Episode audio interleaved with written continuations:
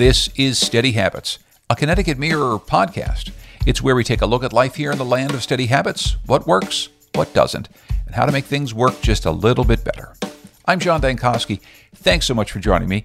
The blue wave that swept through the state last Tuesday wasn't as big as some had predicted, but anger over Donald Trump at the top of the Republican ticket did help Democrats gain seats in the state's General Assembly, giving Governor Ned Lamont an even bigger majority to work with. Among the seats that flipped from red to blue was the 114th House District, where Mary Welander became the first Democrat in 22 years to grab the seat. That's in large part because Republican House Minority Leader Themis Klarides decided not to run for re election there. Klarides has been part of Republican leadership at the Capitol for years, and she's clashed with both Democrats and Republicans who she says sometimes pay more attention to Trumpian talking points than Connecticut residents. She's formed a political action committee that she says is meant to end one party rule in the state, and she seems to be a likely frontrunner for the party's nomination for governor in 2022. We talked last Friday while votes were still being counted in the presidential election, and as she was assessing both her career and how Republicans fared in this year's elections in the state. What did you learn over 22 years of serving in the Connecticut State Legislature. What are some What are some things you really learned that you've you've taken away from this experience? I learned that being the leader of a caucus is like herding cats, mm-hmm. and you know it's not only just about writing budgets and doing these and passing bills and putting policy together, but it's also about managing people. Uh, you know, you have all these people in a caucus, and they all have their own lives and families and problems, and you you know, I always say I'm a full service leader because, you know, somebody has a family problem, you have to, you know, deal with that. Somebody has a problem, they have a fight with another member, they want their office moved, they don't like their parking space. I mean, these are things that happen uh, every day. But, you know, I, I guess the biggest thing I learned is, is that, you know, most people that run for office do so for the right reasons. Um, and you can see the people that don't. You can see the people that are concerned for themselves or have their own agenda. And whatever side of the aisle we're on, I think people mostly want to work together. You know, it's the only place where you can come in, you can be uh, 25 years old and have a colleague that's 80, and you're both peers. Mm-hmm. You know, and it's one of the, you get there and, and, and you're like, oh, with these people, I don't have anything in common with. And then you start working with them, and then you have the most in common with them because you're there for the same reason. You know, you're there for the same reason this idea of, of herding cats has that become more difficult in the Republican caucus over the course of the last couple years? It seems as though, um, to extend your metaphor, there's just like a wider variety of of cats these days from a political standpoint. Um, yes and no, not really, because I mean we may have differing of opinions, but you know we've been very proud in the House Republicans that we are a family, and we walk out of that room, that caucus room, no matter what arguments we may or may not have or disagreements that you know there are certain things we come together on that are caucus positions and are important to be that way which are typically fiscal matters. And otherwise people are generally there to vote their conscience and and their district. But i'll tell you the democrat caucus particularly the house democrat caucus has had a much more difficult time with um, the herding cats than than we have. I mean, there the the difference and the range of different opinions in that caucus. I mean, obviously, you know, the outgoing speaker and and um, Representative Ritter, we, we all work very closely together. And the difficulty they've had w- would be something that I don't know if I would ever want to deal with because it's huge differences and they're bigger blocks of those huge differences, well, I think. But, but but that's the thing. I mean, I think that's the other problem for Republicans in the state is th- it may be true that Democrats have a lot more variety, but they've also got a lot more cats, right? Like t- almost twice as many after this this election. Mm-hmm. And, and, so, yeah, there's going to be a lot of differences in a nearly 100, 100 person caucus. Why do you think that Republicans had such a hard time during this last election? Well, listen, we had a harder time two, oh, two years ago we lost more seats two years ago. And if you bring, if we bring ourselves up until that time period, um, Governor Malloy got elected in 2010. From 2010 to 2016, the House we beat 35 Democrats in the House. unprecedented amount of numbers, particularly in a state that's predominantly Democrat. 35, basically, in three elections. That changed in 2018, and that changed for one reason because Donald Trump was on, he wasn't on the ballot in 18, but he had now been president for two years. And people, whether it's right or wrong, whether you agree or you don't agree, people have a very, very emotional and visceral uh, reaction to him. But the bigger problem is if they dislike him, the result has now become that I dislike all Republicans. I mean, I had a man tell me two years ago, Themis, I've been a Democrat my whole life. Um, you've represented me for 20 years. I think you're great. I voted for you every time. I just don't know if I can vote for you this time because of Donald Trump. I said, I go, you're a lawyer and you've been involved politically for many years. And although I appreciate your vote and your your confidence, what in God's name do I have to do with who the president of the United States is? You know, people run for president, they run for Congress, they run for U.S. Senate because they want to deal with federal issues. And we run for state rep, state senator, governor, you know, that kind of thing because we believe in state issues. The state is falling apart. And so you're going to vote against your own financial interest because you have to deal, you don't like a man, which is fine. I mean, you can like him, you can hate him. You know, that's your decision. But you don't like him, so I somehow have to do with it. And that's that's been the main difference in 18, where we lost 10 seats, you know, and this year we only lost seven, which was enough. But but but but do you think? But do you think that that your party hasn't done a good enough job differentiating that for for voters, basically saying not just I'm not Donald Trump, but that I repudiate the things that you don't like about Donald Trump. I repudiate some of the racist statements that he's made because if you don't say that out loud, people will think, well, you're part of the same party you know and i i have said it out loud. You know i've said it out loud many times. You know i've i've done it on social media. I've said publicly i don't care if i disagree with every single thing you say you know? Um, there's there's no place for sexism for racism for you know any ism. There's no place for you know being a jerk to people. Although sometimes i'm a jerk to people but in a charming way john.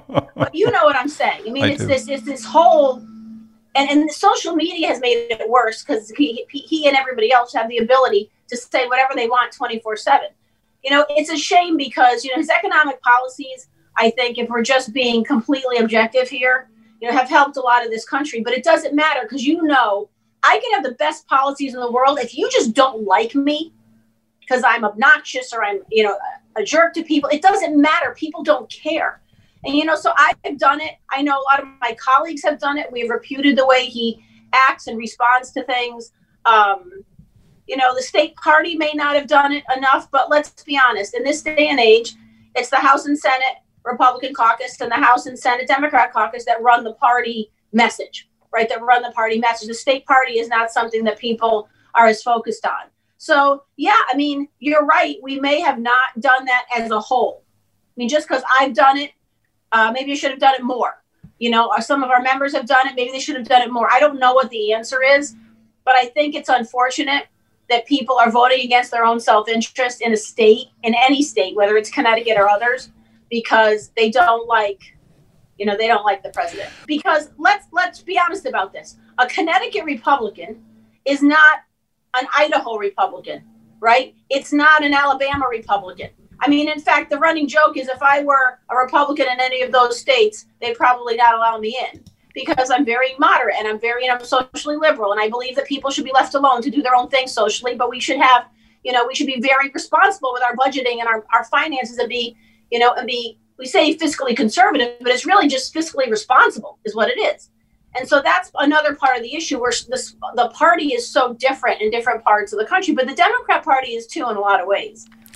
I, I wanted to, to get to a, a quote actually I, I heard the other day from J.R. Romano, who is the outgoing um, uh, chair of the, the GOP in the state. Maybe we can talk a little bit more about what, what needs to happen at, at that level when he leaves. But this is on Fox 61, and they were asking him to respond to what, what had happened in the election the other day.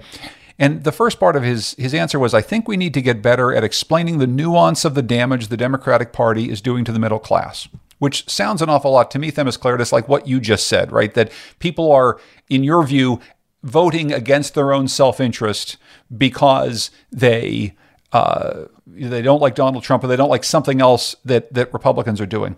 I guess the question is after this many years of Republicans taking it on the chin in the state of Connecticut, is it quite possible that people actually know what's in their best interest and that the policies that they're voting for that Democrats put forward are actually the policies that they want, that there's something substantially wrong about what Republicans in the state are putting forward as their policy proposal? Oh, certain. Listen, anything is possible. You know, but from my vantage point, you know, J.R. Romano making that comment, maybe, maybe then he, when he make, when he talks about those nuances, maybe he shouldn't stand there with Trump signs behind his head when he's making those comments. Okay, I mean, these are things that people notice, right? These are things that people notice. If you want to focus on Connecticut, focus on Connecticut. You shouldn't be, you, you shouldn't be pressing for who the president is or should or shouldn't be we should have been focusing, you know, from the state party level about what's going on in Connecticut. So that's one one comment. Second comment is I don't I don't really agree with your premise because if that were the case, then from 2010 to 2018 we wouldn't have won 35 seats. Here's the problem. People vote are voting because they don't like this man. And then 2 months later comes and session starts in January and then the governor starts putting out different policies. The democrats start putting out different policies. And we get inundated with thousands of emails and calls. Why are you doing this? I can't afford one more tax. I can't afford to live in my house. I have to i can't wait till my husband retires or my child graduates from school so we can move out of the state because it's not affordable anymore and we certainly can't afford to retire here. That's the problem right?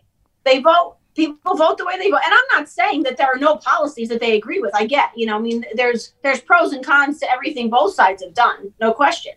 But typically we see people voting with their pocketbooks right?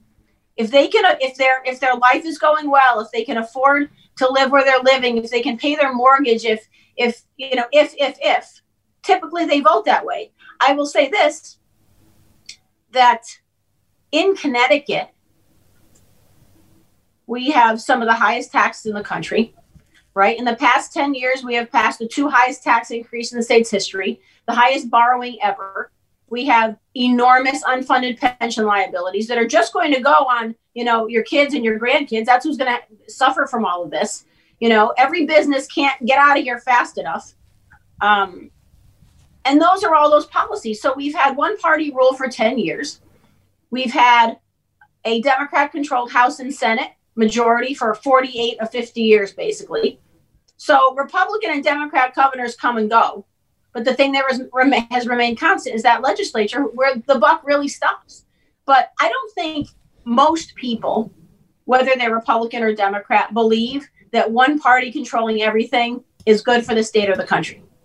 You know, I think even if it was Republicans that were in charge of everything, I don't think that's that healthy either. I just don't. You know, it's good for that dynamic to have different opinions and, and have to argue them and debate them and, and fight them because that's how we typically, not always, but typically come up with the best results. Tell me a little bit more about what your plans are now, what you're hoping to do in politics, if indeed that pack and some of the things you've been talking about are the direction you're going. Um, and the goal is to get the message out there that hasn't been as effectively gotten out there as need to be clearly uh, based on the results that we are Connecticut Republicans and we have responsible policies for the state of Connecticut to make this place a place that you can live in in an affordable way, a place you can retire in, a place your kids can leave to go to college if they choose and then come back because there's jobs to be had. And then, you know, they can afford to buy a house or, you know, whatever they want to do and they live here. And right now, that's clearly not the case. So the point is to get that message out to as broad a group as possible in Connecticut because we just believe that the pot I mean, listen, it is what it is. But for COVID, people were were running out of this state in droves. I've been here my whole life. My family is from here. I will probably stay here, but most people don't feel that way. How many times a day do you hear people say, now we have to separate COVID, right? Because people are trying to come here now because they're afraid to be in New York, similar to 9 11. But every realtor you talk to believes that's not going to last more than another six months. Our economic policy cannot be let's hope for a pandemic right? So people come here.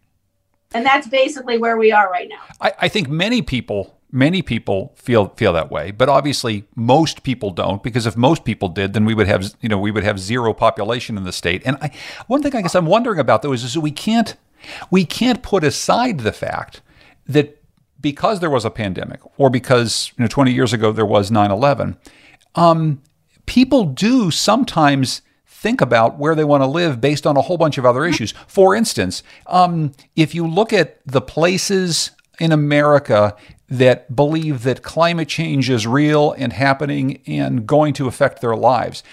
Places like South Florida, South Texas, places that have a whole lot of Republican voters, and maybe not voters who necessarily vote on climate change issues all the time, are like, man, I can't live here anymore because I keep getting killed by, by floods and hurricanes, and I know that this is happening, right? People vote for things in their own self interest other than just where you pay the most taxes. And I wonder if Connecticut is positioned in some way without having this big hub where people get packed together.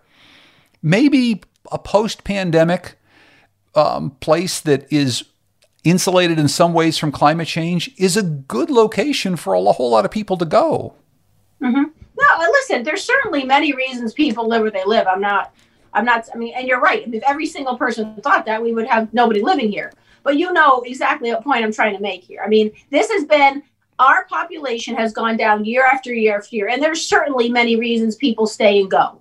But there is a, I would say that the majority of people, besides the people that leave to move to where their kids are, or for reasons you said, which are valid reasons. I mean, I'm not diminishing any of them, but the fact that there's no income tax in Florida and no estate tax in Florida is not a small thing is not a small thing. I heard when Rick Scott was governor of Florida, I was at an event once, a conference, and he was speaking to the group. And I mean, I didn't know him and he doesn't know me. And I was just one of 100 people in the room. And he was talking about, you know, how their business climate keeps, you know, how it's so friendly and how businesses keep coming to Florida. Businesses are going to Florida, not just people. Okay. And the and some of these other states you mentioned. Because I want to thank states like Connecticut and, you know, he names a couple of these other states. He goes, keep doing what you're doing because you're helping me every day. And so you're right. There are many reasons people go where they go, but I would I would argue that the majority of them, and I'm sure you hear it every day, just like I do and, and we all do. I can't wait till my husband or wife retires. I can't wait till my child graduates from high school, whatever the case may be, because we're leaving, whether it's to the Carolinas or Florida, or Arizona, wherever they're going. And economy makes a difference. People, it matters to people. So, so what do you do differently in your next role to get this message across to people? Because clearly, not enough voters in Connecticut believe in that message, or mm-hmm. else you would have Republican majorities and probably a Republican governor sitting in the Capitol right now. What do you do differently, Themis? Well, that's what we've been working on for the past six months. We're, we're raising money. We're going to raise more money to do this. We're going to, you know, we, we talk. I mean, listen, you can't talk to every person in the state of Connecticut, obviously. Um, but, you know, we're going from now after the election. We've been focused a lot on the election. We've done, you know, we've done ads, we've done digital ads, we've done, um, you know, different kinds of things to try and get that message out. But it's about talking to people about the message that we can have a state that stays out of your life, stays out of your bedroom. But there's a lot of things that Connecticut Republicans believe in. And I think it, they're more broad than most people think because they look at what's happening nationally, right? They look at what's happening in these super conservative states that may, we may agree with them financially, but we don't agree with them socially. So I think but, it's making sure people understand that. Yeah, but that requires a real hard break. I mean, you talked about, you know, J.R. Romano talking with Trump signs behind him before. It's more than just making a, a little bit of progress along that way. You have to make a hard break and say, Connecticut Republicans are just different than what you hear elsewhere. We care about LGBTQ rights. We, we, we care mm-hmm. about systemic racism in America because if you don't start to make that issue a part of the platform, there's a whole lot of people who will never come over to the Republican Party. Mm-hmm. Are you ready to make that hard break with the national Republicans that don't really represent Connecticut? Well, listen, I will just tell you from my perspective, and that's why I've won towns for 22 years in my district that, you know, are more Democrat because I personally have done that. Now, the question is how to get that message out to the party, and everybody doesn't believe it, okay? But I think the majority of Republicans in Connecticut do. You know, I will say, standing up on the floor of the House and doing press releases and press conferences as leader, as the only woman leader, by the way, of Democrats or Republicans, you know, and still after this election, I will have still been the only woman leader, you know. So you want to talk about what Republicans stand for? You know, I'm the only woman leader, woman in a group for the past six years that were, you know, the Democrats are supposed to be this big part, this big tent, women, women, minorities, whatever group they want to talk about. I'm the only woman in the whole place, you know, as as the Republican leader. Um, you know, I've stood up there. I've I've done press conferences, press releases. You know, publicly been involved in a lot of these issues. And but that needs to get out statewide, right? That needs to get. That doesn't mean we're all going to agree on everything. I mean, that's never going to happen, whether you're Republicans, Democrats, or whatever. But uh, 20 years ago, I was I was I went to a convention, or well, I think it was one of the. It must have been yeah, it was one of the Bush conventions in 43. I was a delegate. I think it was 2004. And one of the big things from the delegates in Connecticut and some other states around the country was to um, petition the RNC to take uh, the, the pro the pro life platform that's a plank of our of our party uh, nationally out. Now, obviously, that didn't change, uh, but these are things we have to keep fighting for. That doesn't mean it should be pro-choice, but it should. We should. I don't think we should politically weigh in on that at that point. You know, another example is when Mitt Romney was running. I was a delegate, and I they put me on the platform committee, which was their biggest, you know, their biggest regret probably after the fact. I didn't know I had to be there in the morning. I didn't get there until after lunch. I went in. There's two people from each state on this platform committee, and somebody raises their hand at one point, and I just sat there and listened because I had just walked in. Somebody raises their hand, one of the delegates, and says, I would like to put an amendment because the way they do the platform is similar to how we operate on the floor. If there's an amendment to the platform, they put it on and either pass or doesn't to make civil unions part of our platform. So I, I raised my hand. I go, second, literally you it would have it was like I took all my clothes off and stood there in the middle of the, of the aisle because what apparently had happened was there was a woman from Rhode Island who was on the platform committee. She was one of the delegates that, that morning, and she really felt strongly about supporting civil. union. It was civil unions at the time. It wasn't gay marriage because that wasn't, you know, that wasn't where we were then. And no, they weren't going to obviously pass that. But she made such a stink about it. They they said, okay, well, you call it, you can argue it. Nobody will second it, and you know we'll just move along. But I didn't wasn't there, so I didn't hear that nobody was supposed to second it. So not only did I second it, but I stood up and I made my whole argument. I go, listen, Connecticut was the first state in the country in 2005 to pass civil unions without judicial interference. It is now, whatever year that was, 10 years later, I go, the state hasn't fallen apart. Nobody has, you know, their quality of life hasn't changed in any negative way. You know, I think it's something we should do because the reality is whether you're same sex couple or you're, you know, a heterosexual couple, you have to go to your town hall or city hall to get a marriage license. It's by definition a civil license. If you choose to get married in your church or your synagogue or your temple or whatever, you can. It makes no sense to separate these two. So, you know, like I've been very public about it, but I think we have to make sure that people understand in the state the Republican Party is a big tent. And I'll just say quickly that that, that point that you just made, though, it's another one of the things that actually does draw people to Connecticut because when mm-hmm. you had, you know, whether it's bathroom bills in North Carolina or whatever else, there's a lot of people who look around America and say, you know, this state might be cheaper to live in, but they don't really seem to like me as a person. They don't really seem to like the way my family looks. And if Connecticut, Republicans and Democrats in Connecticut can see that, then that's a way to attract a whole lot of people, a whole lot of talented people to to a place. But I, I guess I, I, because I didn't want to take too much of your time, I'll ask you one last question about this. All these things you're talking about, do you do this best as a candidate for governor of the state of Connecticut, or is there some other role that is better for you to play in order to get these messages across?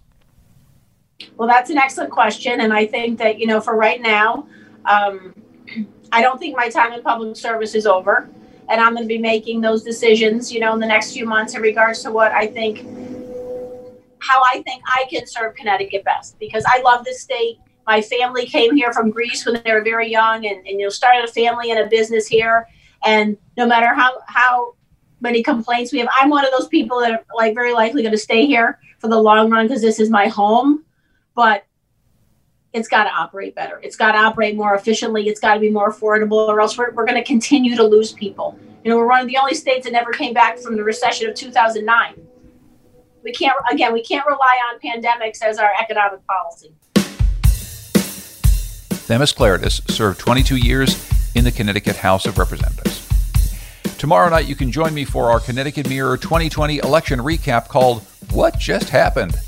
I'll be joined by my friends Leah Wright Rigueur and Susan Bigelow. You can sign up for this free virtual event, which is sponsored by the League of Women Voters, by going to ctmirror.org slash events. Again, it happens Tuesday night, November 10th at 7 p.m. It'd be great to have you there. Thanks so much to Bruce Potterman, Kyle Constable, and Beth Hamilton. Our steady beats are provided by George Mastrianos and Dave Swanson, recorded at Legend Studios in Avon, Connecticut. I'm John Dankosky. Thanks so much for joining me. Talk to you soon.